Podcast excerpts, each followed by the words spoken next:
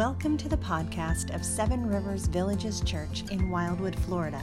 We are a multi generational community of grace on mission, and you are always invited to join us online or in person. Learn more about us at sevenriversvillages.org.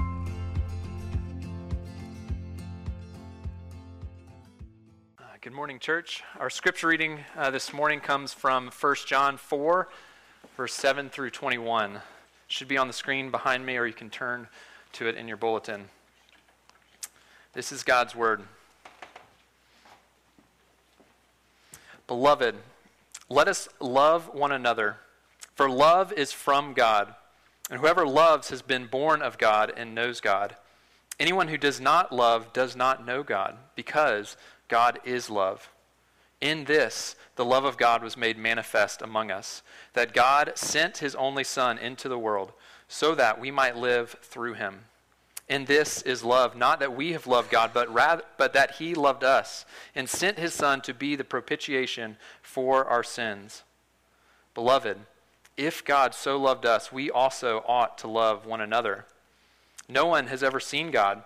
If we love one another, God abides in us, and his love is perfected in us. By this we know that we abide in him, and he in us, because he has given us of his Spirit. And we have seen and testify that the Father has sent his Son to be the Savior of the world. Whoever confesses that Jesus is the Son of God, God abides in him, and he in God. So we have come to know and to believe the love that God has for us. God is love. And whoever abides in love abides in God, and God abides in him. By this is love perfected with us, so that we may have confidence for the day of judgment. Because as he is, so also are we in this world. There is no fear in love, but perfect love casts out fear. For fear has to do with punishment, and whoever fears has not been perfected in love. We love because he first loved us. If anyone says, I love God and hates his brother, he is a liar. For he who does not love his brother whom he has seen cannot love God whom he has not seen. And this commandment we have from him whoever loves God must also love his brother. This is God's word. Thanks be to God. You can be seated. Let me pray for God to shine his light on the reading and preaching of his word. Heavenly Father, Son, Holy Spirit, um, we cannot see unless you shine light on your word. So, would you open the eyes of our hearts that we might see uh, what you have for us from your word this morning, that we might see the truth and the power of your gospel um, presented in the sending of your Son, Jesus Christ. As we consider him and his love for us first, would you give us eyes to see and ears to hear? Lord, I take great comfort that though I don't know the hearts of those before me, you do, and you know how each and every one of them comes in. And so I pray that um, for those who are coming in, uh, maybe too comfortable by the power of your gospel, would you disrupt them? And for those who you know that are coming in too disrupted, uh, would you comfort them by the power of your gospel? And would this all be for our good and for your glory, we pray. Amen. Well, good morning, church. Uh, it is a privilege to be with you all uh, this morning. As uh, Dick said, my name is Hardy Reynolds. I'm the campus minister uh, with Reformed University Fellowship uh, at University of Central Florida, uh, RUF at UCF. It's just a lot of acronyms. Um, but um, I've been in that role for um, a little over uh, two years, and it has been a great joy and privilege. Uh, your pastor, Stephen, uh, actually uh, heads the, the RUF committee chair that oversees our ministry, and I've been so grateful for his, his leadership and uh, for, for the ways that he has supported uh, our ministry. So it's a real privilege and honor to be able to come and to preach God's word for you all this morning. Um, we are a campus ministry that actually is the official campus ministry of uh, the PCA, which is the denomination that uh, Seven Rivers Village Church is a part of.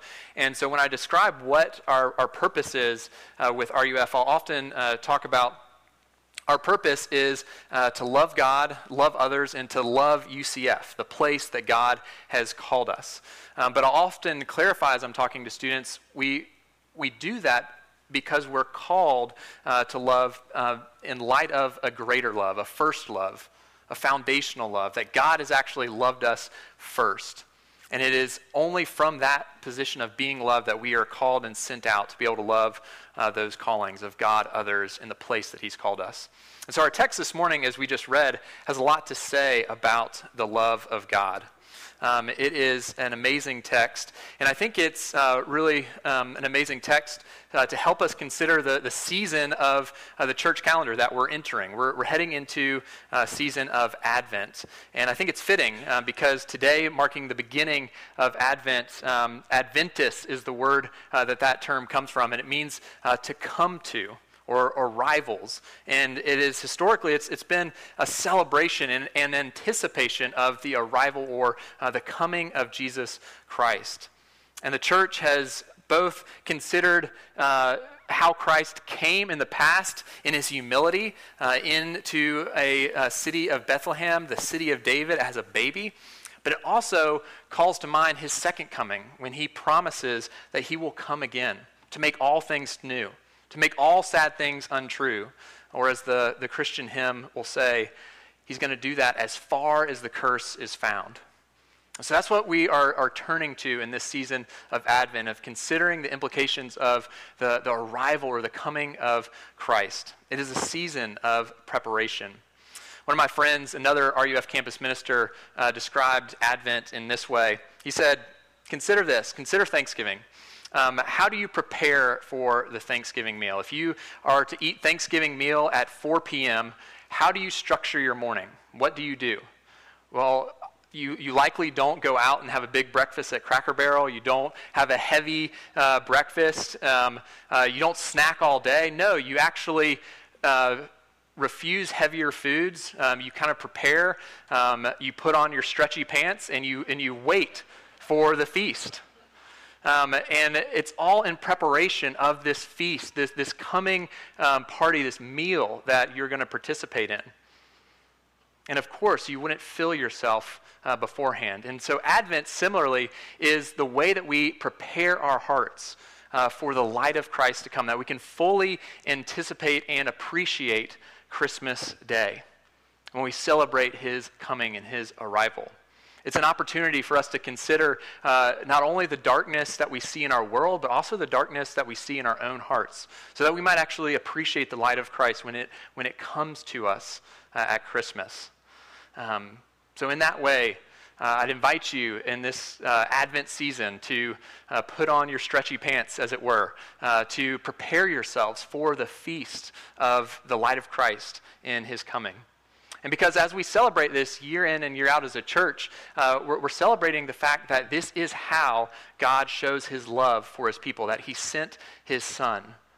And that's what we see in our text today how God loves in his son, Jesus Christ. And so we're going to see how God loves in four uh, specific ways. We're going to see uh, first that God's love pursues. We're going to see uh, that God's love uh, propitiates. We're going to see that God's love perfects. And then finally, uh, we're going to see that God's love produces participation. Now, this text, um, we're invited to consider this type of love from the Apostle John. Um, and, and whether you're convinced about the claims of Christianity or, or you're unconvinced this morning, um, it's important for you to answer the question why do I care about what this Apostle John has to say about the love of Christ? Because this is an apostle that spent uh, arguably the most time uh, with Jesus. Um, he would have had countless walks with Jesus, countless trips, countless meals, countless years um, in studying under uh, the ministry of Jesus. And he actually was one of the disciples that was uh, the very last one at the cross of Christ.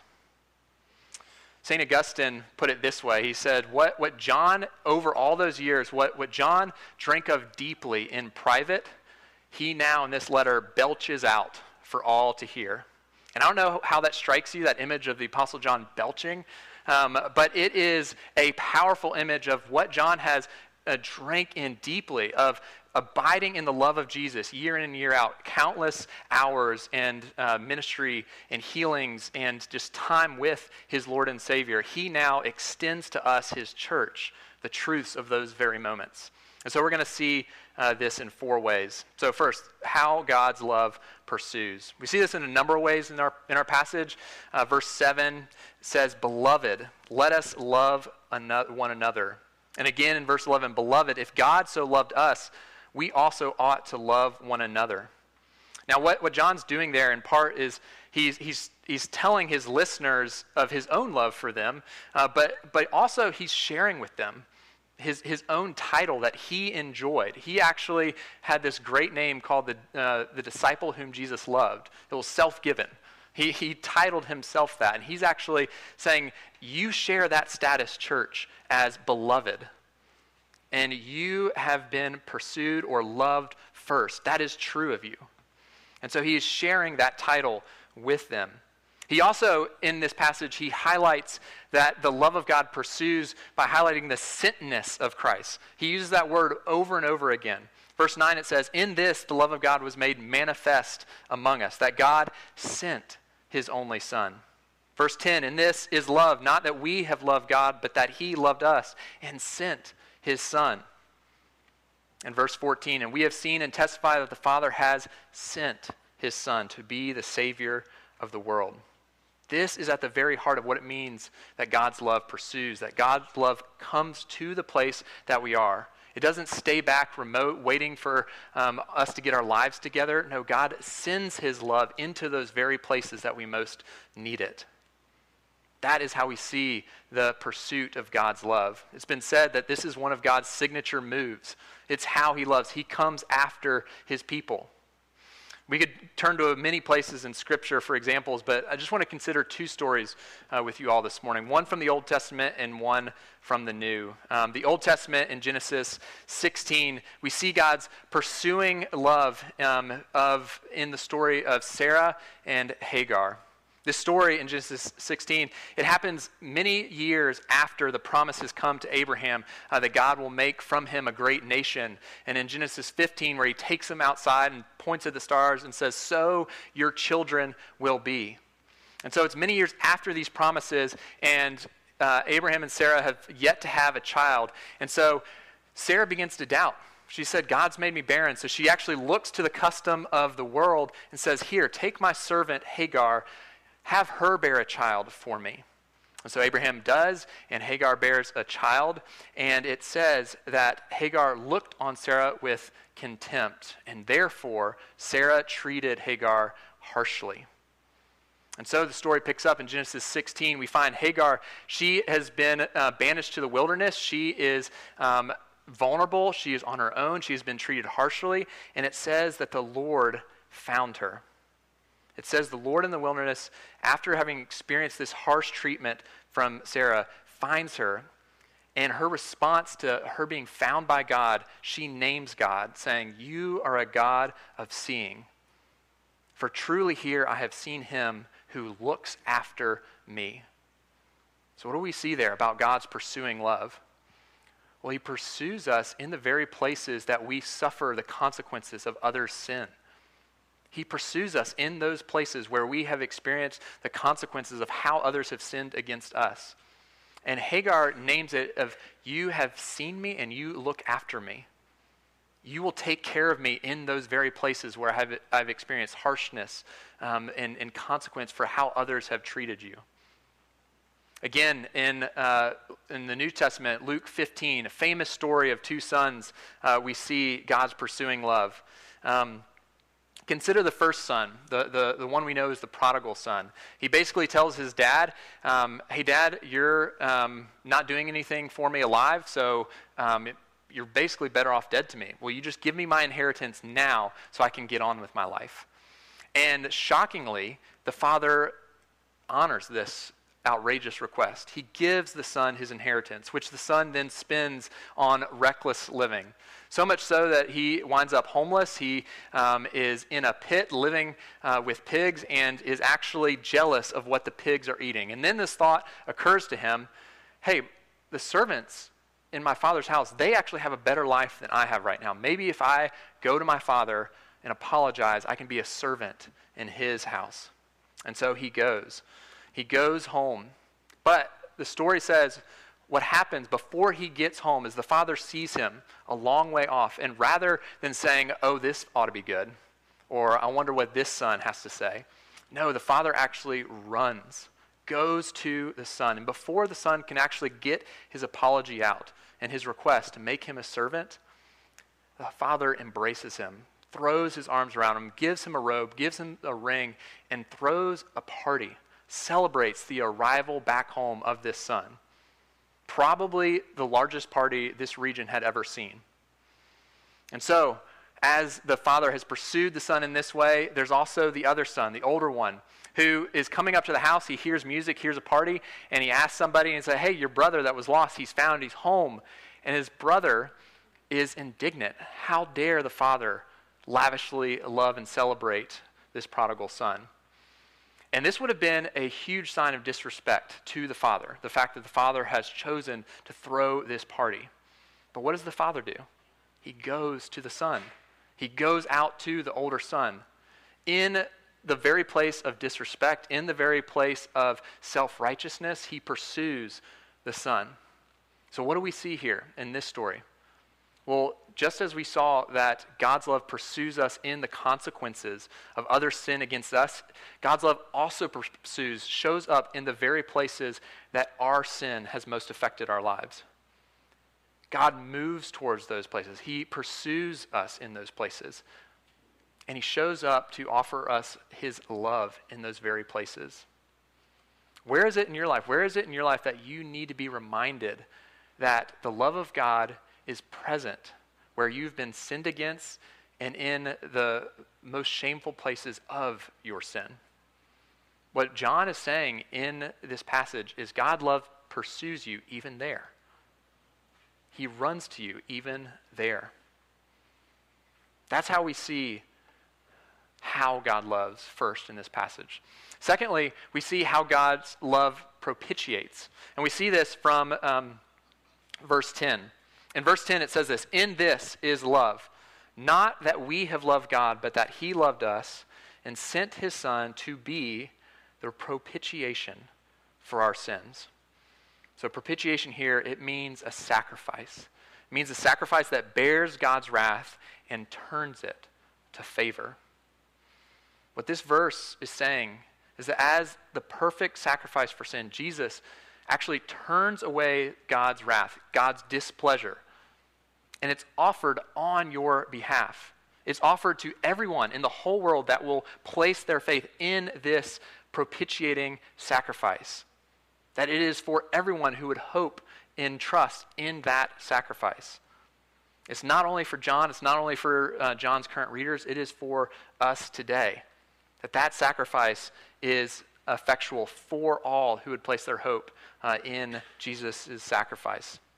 Now, so often today, um, this idea of God's wrath, the idea of God's judgment, um, it, can, it can be hard for us to wrap our minds around. It can be hard for us to really consider uh, how can a, and a God who this text says is love, how can a God like that have wrath?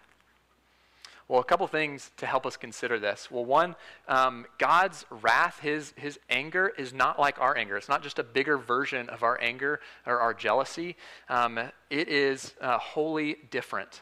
Uh, one of the best or most helpful definitions that I've heard of the wrath of God comes from theologian John Stott. And he put it this way God's wrath is his steady, unrelenting, unremitting, uncompromising antagonism to evil in all of its forms and manifestations.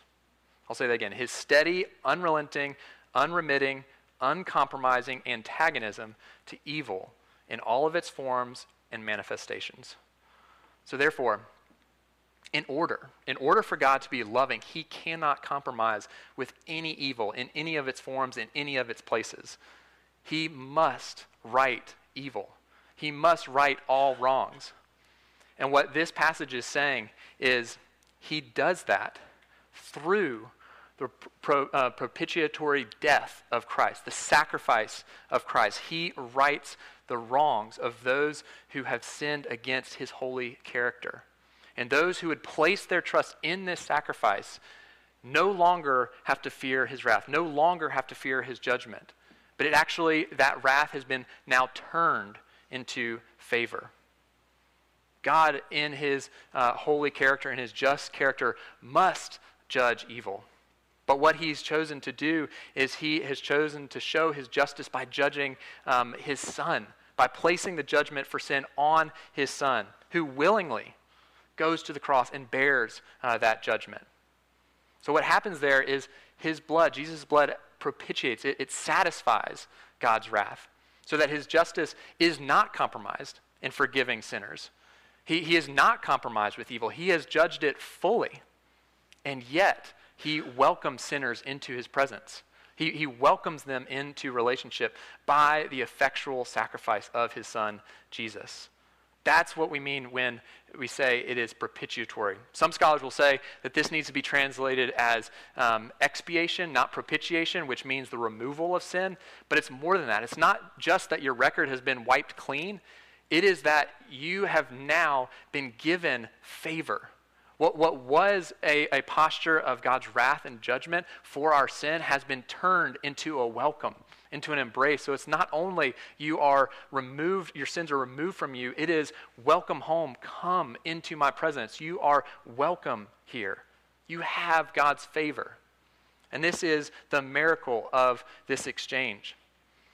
One of the most famous passages uh, for highlighting the benefits of this exchange is 2 Corinthians 5:21.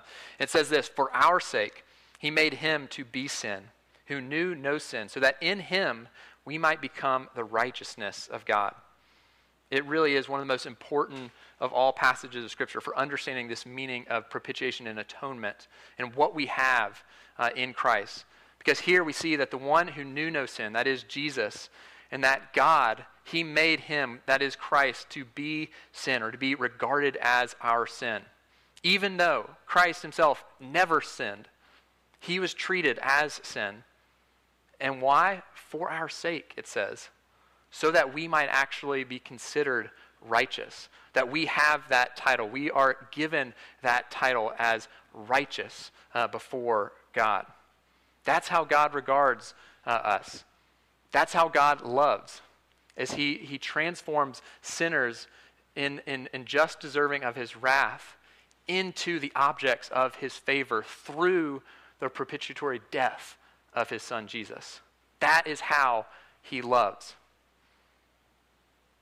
This idea is, is at the heart of some of our favorite stories uh, because it's so powerful when, when we see it. Um, consider one of my favorite uh, animated uh, movies, The Iron Giant, the 1999 classic. Um, the Iron Giant is about uh, this boy, Hogarth, who finds uh, an iron giant in the woods behind his house. And this movie takes place in the Cold War era where uh, the army actually thinks that this giant um, is a Russian spy or weapon. And so the, the army is trying to uh, find out where this iron giant is. And Hogarth, this boy, is trying to hide this, uh, this, this giant and convince the United States military that, hey, it's not a threat, it's just my friend. And that is the premise of the movie. Well, as the movie goes on, there's one soldier, Mansley, who grows more and more obsessed about finding this iron giant and destroying uh, the giant. And so at the, at the end of the movie, Mansley finally locates the giant, and in a fit of rage, he uh, commands a nuclear missile be fired at the giant. To which a general responds, Mansley, where's the giant? And as Mansley looks the giant's about 20 yards away from him, and he realizes that he has just doomed not only himself, but the entire village. And so, as the villagers, as they realize uh, that they are about to die, despair and fear uh, kind of takes over the whole town. And as the Iron Giant witnesses this, he turns to Hogarth, and Hogarth tries to explain when, when that missile, when it comes, we're all dead. And when the giant realizes this, he tells Hogarth, You, you stay, I go. And in that moment, he takes off and, and meets the missile in the atmosphere, saving the village. And as Hogarth witnesses this sacrifice, he whispers, I love you. And what happens in that moment is when we see uh, a friend or who, who would step into our death sentence for us, it can't help but produce love in our hearts. And that's exactly what Hogarth experienced. And that's exactly what happens in our hearts when we come to understand the pursuing, sacrificial, propitiatory love of Christ. It produces love in our hearts. It, it actually causes us to see the fullness of how God has loved us in Christ. And when we come to understand that, uh, we actually begin to understand this third aspect that God's love perfects. Another way to say that is that it makes whole, it creates wholeness. Look at verse 17. It says, By this is love perfected or made whole with us, so that we may have confidence for the day of judgment. Because as he is, so also are we in this world. There is no fear in love, but perfect love casts out fear. For fear has to do with punishment, and whoever fears has not been perfected in love.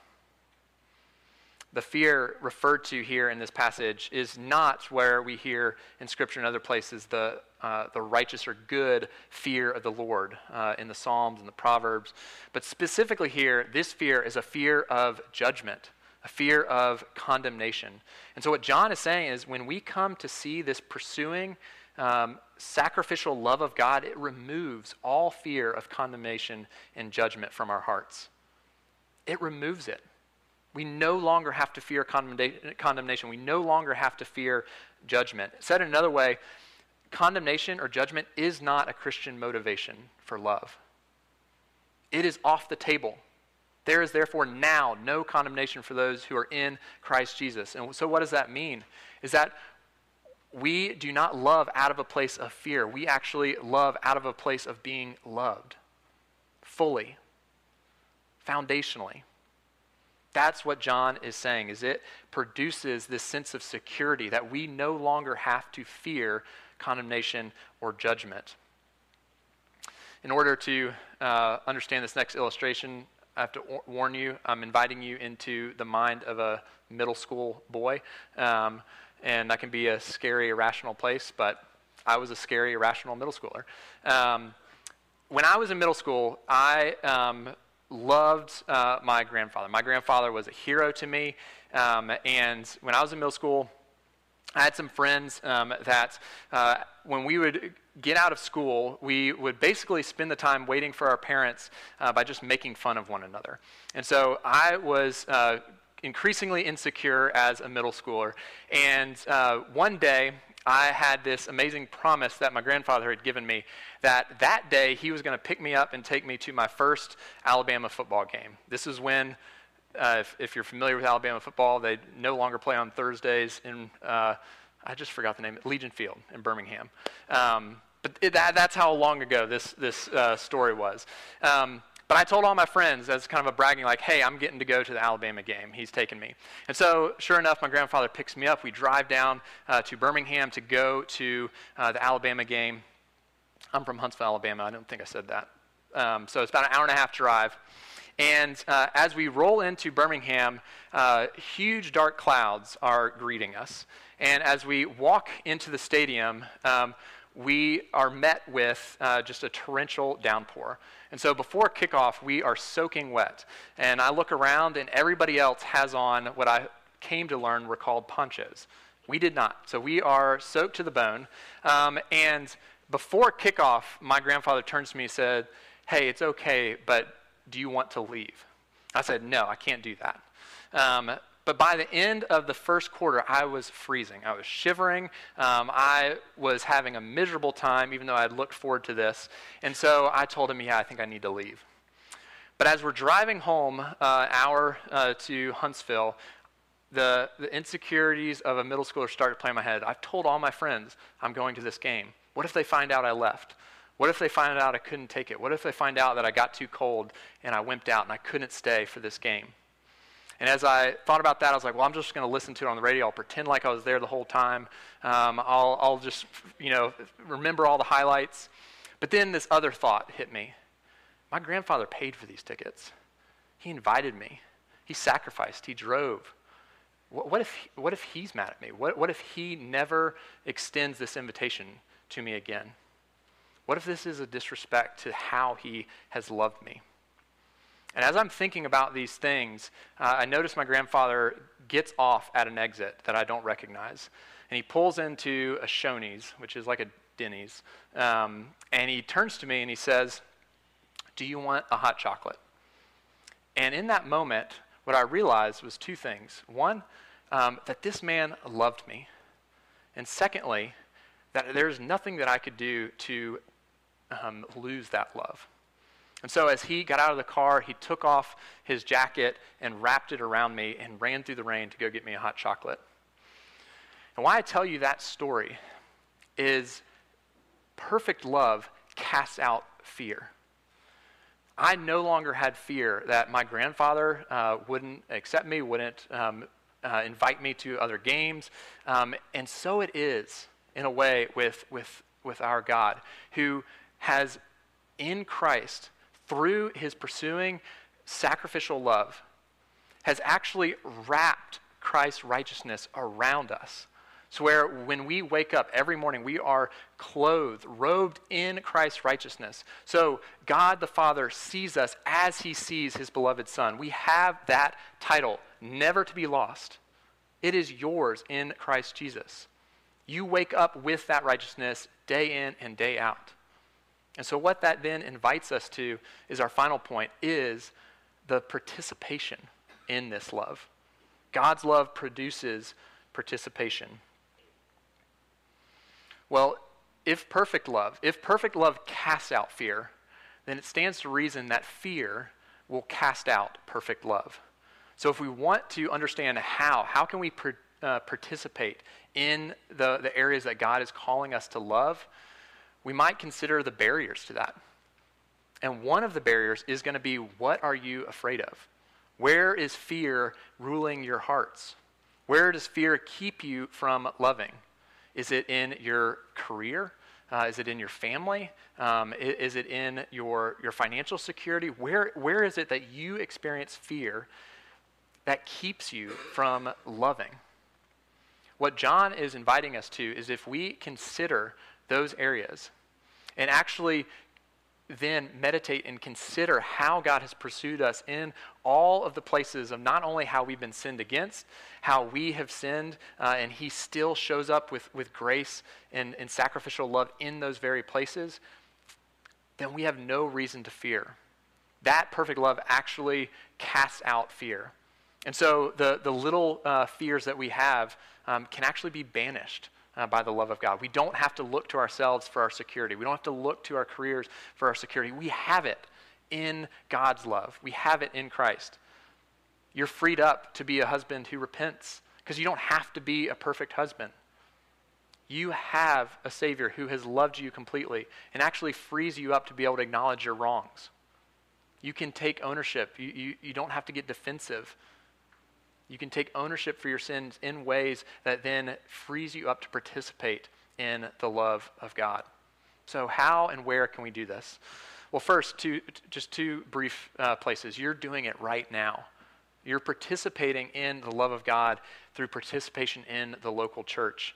He promises to be with us when we gather for worship. He promises to show his love for us as we regularly sit under uh, the reading, the preaching of his word, his, his truth sung in community. He promises to, to show his love to his people in uh, the gathered worship of his people. He promises to be present in his sacraments. Consider the Lord's Supper.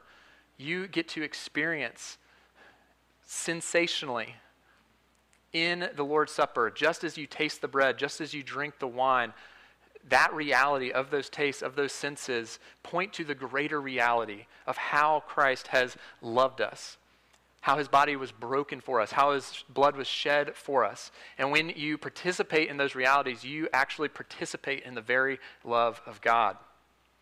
Secondly, um, we participate in the love of God by diving into Christian fellowship and community, by surrounding ourselves with Christian community. And risking enough to actually be known, to confess our sins, uh, to uh, ask for and to extend forgiveness to one another. For when we do that, we will be participating in this love. We read earlier uh, in the assurance of pardon um, where John uh, says, in I think it's uh, uh, 1 John 1, if we confess our sins, he is faithful and just to forgive us our sins and to cleanse us from all unrighteousness. This is speaking to this remarkable reality uh, that you and I can be assured of our forgiveness. We can be assured of our um, cleansing before God. The Apostle James, though, he takes up this idea kind of from another angle. And he says in his letter, Therefore, confess your sins to one another, that you may be healed. The prayer of a righteous person has great power as uh, it is working. What James is saying there is not only are we to confess to God that we might be assured of forgiveness in our cleansing, but we are also to confess in community with one another that we might actually experience healing. Because in Christian community, when we come alongside one another and we ask for forgiveness, when we confess the ways that we are struggling, Scripture gives us promises uh, that we can trust our God to heal us, to come alongside us in those very places. Those are the invitations uh, that Scripture has for us this morning to be able to see, to witness, to bask, to abide in the pursuing love of God, to see how that pursuit led Jesus to the cross, that he might be a propitiation for our sins, where the wrath that was our due has actually been turned into favor, to delight. And when we grasp that, it perfects our love to where we no longer have to fear judgment. We no longer have to fear condemnation. And ultimately, what that leads us to then is freedom freedom to participate, freedom to follow him in the ways in which he's calling us to love our community and wherever he has called us. That's an invitation and a promise. Let's pray. Father, Son, Holy Spirit, you are kind and gracious in um, you do not need us to seek your kingdom, but you invite us to participate in seeking your kingdom. And so I pray that as we consider and sing of your love, uh, that you would produce uh, that same love in our hearts, uh, that we might return it to you and return it to our neighbor and to all the places that you have called us uh, to. Would you find us faithful to this task, we pray, in your Son's powerful name? Amen. Thank you for joining us on this podcast, a production of Seven Rivers Villages Church in Wildwood, Florida. Learn more at sevenriversvillages.org.